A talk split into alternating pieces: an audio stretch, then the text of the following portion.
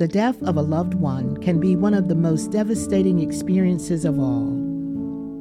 So rare is it that someone comes along who truly gets us, loves, understands, values, and appreciates us, is unconditionally invested our well being, that when that person dies, it can be traumatic to say the least.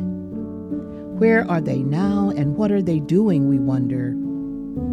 Our faith helps us to imagine that they dwell in heavenly places, resting from their labors. Lord knows I hope so.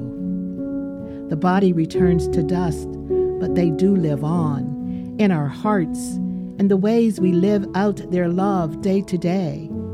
The lessons that take years to catch on and grow. There's so little time, and then poof, we're gone too.